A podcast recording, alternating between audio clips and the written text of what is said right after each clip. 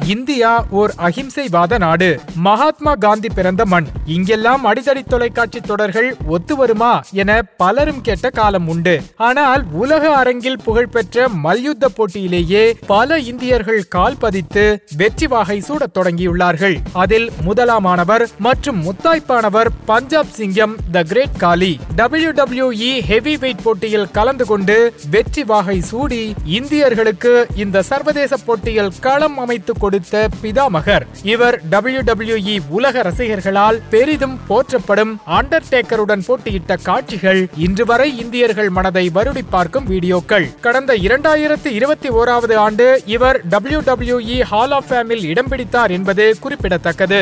ஜிந்தர் மஹால் மல்யுத்தத்தை சுவாசிக்கும் குடும்பத்திலிருந்து வந்த இந்தியாவை பூர்வீகமாக கொண்ட கனடா நாட்டை சேர்ந்த வீரர் இவர். த கிரேட் காமா என்று அழைக்கப்படும் காமா சிங் இவருடைய உறவினர். இப்பொழுது இதுவரை டபிள்யூ டபிள்யூஇ போட்டியில் ஒரு வெற்றிகரமான வீரராக பலம் வந்து கொண்டிருக்கிறார். ஒரு உலக சாம்பியன் பட்டத்தையும் ஒரு அமெரிக்க சாம்பியன் பட்டத்தையும் வென்றுள்ளார் ஜிந்தர் மஹால். அடுத்ததாக கவிதா தேவி. டபிள்யூ டபிள்யூஇ போட்டியில் களம் கண்ட முதல் இந்திய வம்சாவழி பெண் இவர்தான். கடந்த இரண்டாயிரத்தி பதினேழாவது ஆண்டு டபிள்யூ டபிள்யூஇ ஒப்பந்தத்தில் கையெழுத்திட்டு போட்டிகளில் கலந்து கொள்ள தொடங்கினார். அதே ஆண்டு மேயங் கிளாசிப் மற்றும் ரெஸ்டில்மேனியாவின் உமன் பேட்டில் ராயல் போட்டிகளில் பங்கெடுத்தார். இன்று இந்தியர்கள் கொண்டாடும் வீராங்கனைகளில் ஒருவராக இருக்கிறார்.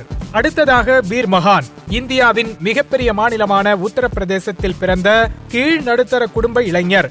இன்று உலகம் கொண்டாடும் மல்யுத்த வீரர். ஈட்டி எறியும் வீரராக விளையாட்டு உலகில் தன்னுடைய வாழ்க்கையை தொடங்கி மில்லியன் டாலர் ஆம் போட்டியில் வென்று பேஸ்பால் வீரராக வேண்டும் என்கின்ற கனவோடு அமெரிக்கா சென்று தற்போது மல்யுத்தத்தில் கலக்கிக் கொண்டிருக்கிறார். அடுத்ததாக சர்ரவ் குஜர். மத்திய பிரதேச மாநிலத்தை சேர்ந்த கிக் பாக்ஸிங் சாம்பியனான சர்ரவ் குஜர் தற்போது டபிள்யூ டபிள்யூஇ என்எக்ஸ்ட் போட்டிகளில் சங்கா என்கின்ற பெயரில் கலந்து கொண்டு விளையாடி வருகிறார். விரைவில் மல்யுத்த உலகில் தனக்கான இடத்தை பிடிப்பார் என்று எதிர்பார்க்கப்படுகிறது.